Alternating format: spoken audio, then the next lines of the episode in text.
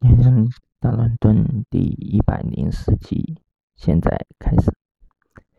第一百零四期就说一下我，就是大学英语四六级考试当天，终于补完的一花开天版的三体。没错，没错，这这这部作品在。网上面现在是有一个有一个很很难听的绰号，叫“一坨大便”。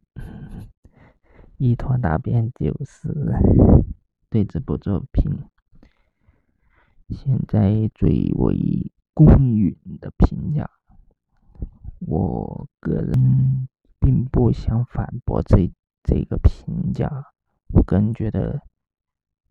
我可以去剖析一下为什么会落个，为什么一一一花开天三体会落落得个这样一个评价？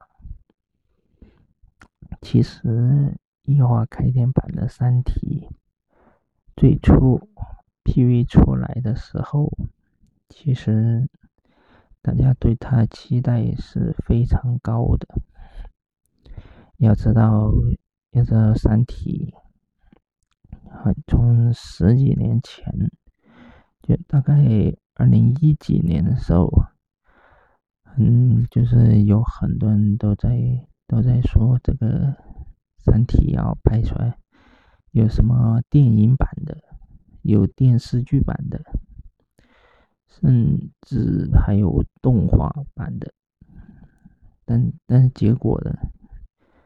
结果，电影版到现在为止，作品都没出来，估计那家公司已经黄了。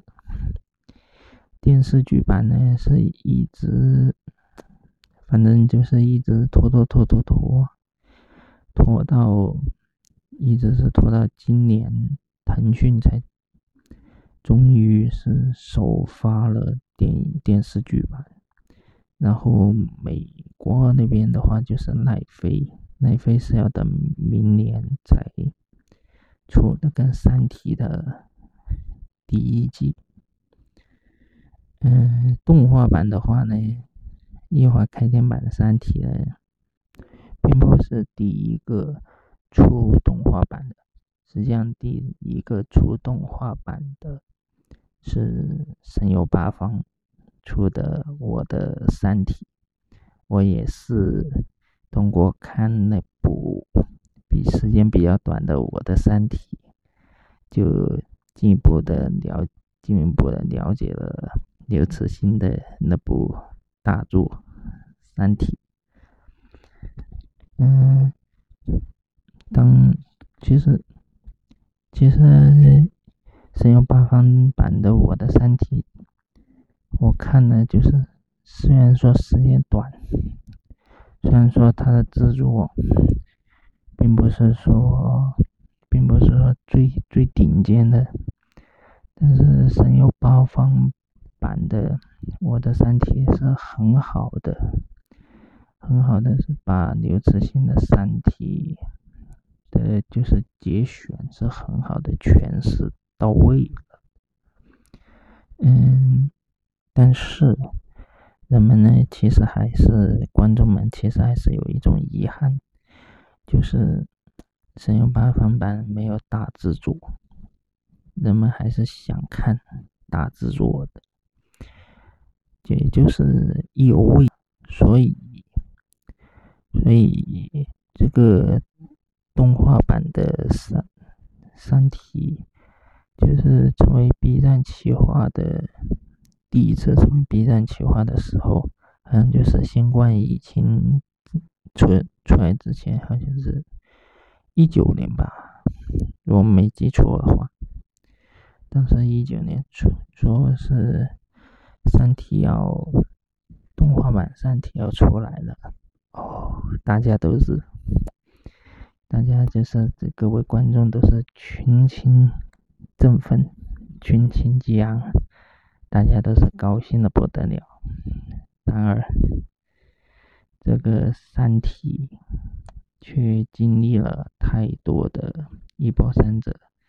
先是那个有族的创始人之一给毒死了，然后另外一个创始人作为凶手，就只不用说进监狱了。然后，然后呢，这动画版的《三体人》也是一波三折，就是几次跳票，等到不再跳票的时候。那都已经是到了去年的时候了，去年夏天吗？还是什么的时候？春天的时候，当当一花开天正式版的《三体》对正式的展现在各位观众面前的时候，那个 PV 真的是很好看，大场面，大制作。观众们当时都特别高兴，以为以为就是有好，接下来就会是一堆好作品了。然而，接下来的接下来的事情的发展，给各位打了个措手不及。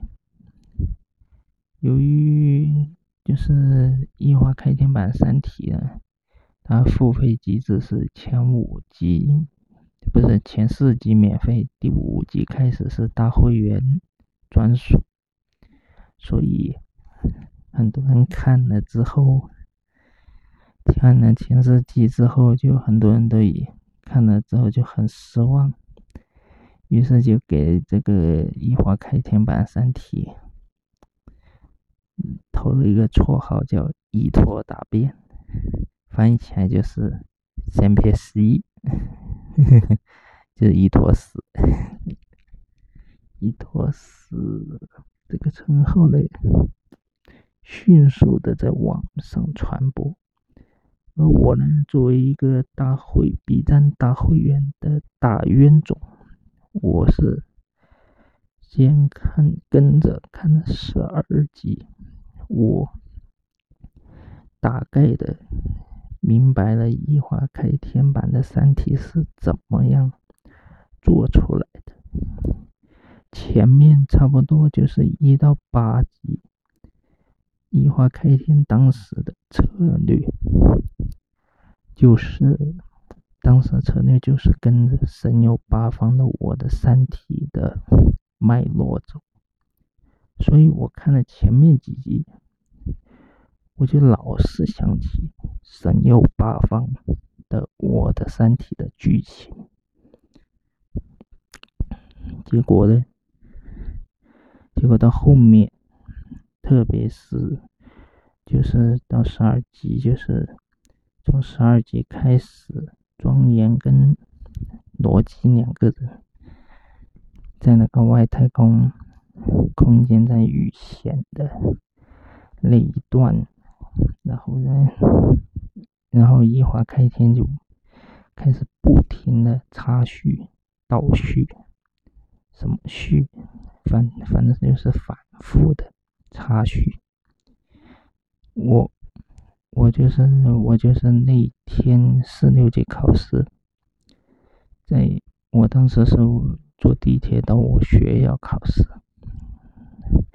因为我家到学校坐地铁差不多一个半小时，所以我就有机会在不开声音的前提下看完了剩下的四集，我就一下子明白了野花开天最后是是要干什么了。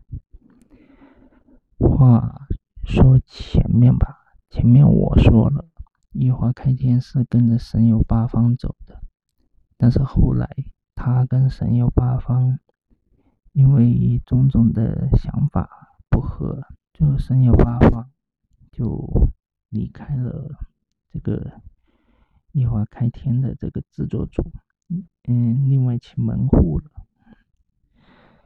就所以所以这个一花开天的三体呢，就群龙无首，最后就最后就整成啥呢？最后呢，他们也许是看到了《流浪地球》一和二郭帆的成功，于是他们也想搏一把，想成为第二个郭帆。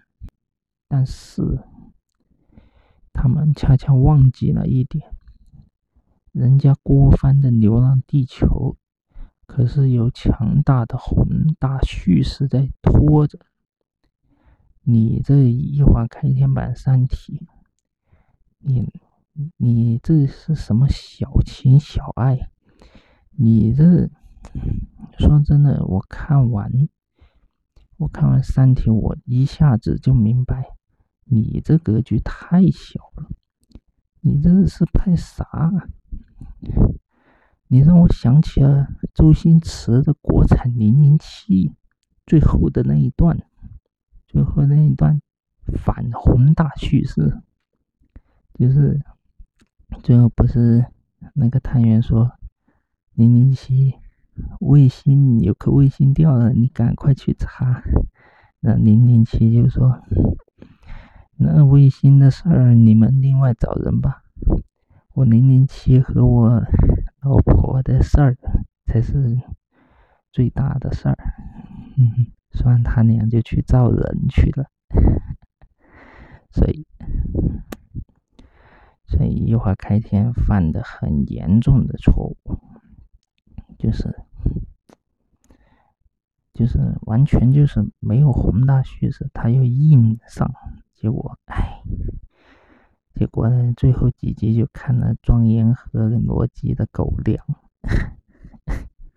然后呢，夜话开天还有一个更致命的问题，妈，最后妈的第一季《三体》最后结局，居然把叶文洁摆出来。要知道，你这玩意儿。叶文洁这玩意儿啊，你这是，你这如果是在神游八方的体系里头，叶文洁是应该要摆在逻辑传前面，就是叶文洁死了之后才，就是临死前就倒在罗辑怀里，然后就说出了那个那亘古不变的名言。就是，这是，这是人类什么的黄昏来着？就是，就是那一句话。你这一花开天三体，你最后突然就把叶文洁蹦出来，你这是啥意思啊？啊？你这是乱插叙啊！还还有一个恶心的一点就是。因为弹幕已经很明确指出来，这一花开天版三体呢是硬插了什么球状闪电，妈球状闪电，球状闪电可是刘慈欣的另外一本书，他也敢硬插，到最后真的真的，我用一句话概括就是，就像我的节目标题所说的那样。一花开天，到最后真的把《三体》做成了一锅大乱炖。嗯，以上就是我对一花开天版《三体》就是一坨大便的深入的分析，希望各位听友们喜欢。各位听友们，请在各大流媒体平台关注我“洋洋大乱炖”，也微信公众号三下锅的播客矩阵也会同步更新这一期的内容。下期节目我会聊什么呢？我肯定还是会开。我还是会开我的老本行，也就是我五一节或者是端午节出去玩的经历吧。下期就再会啦。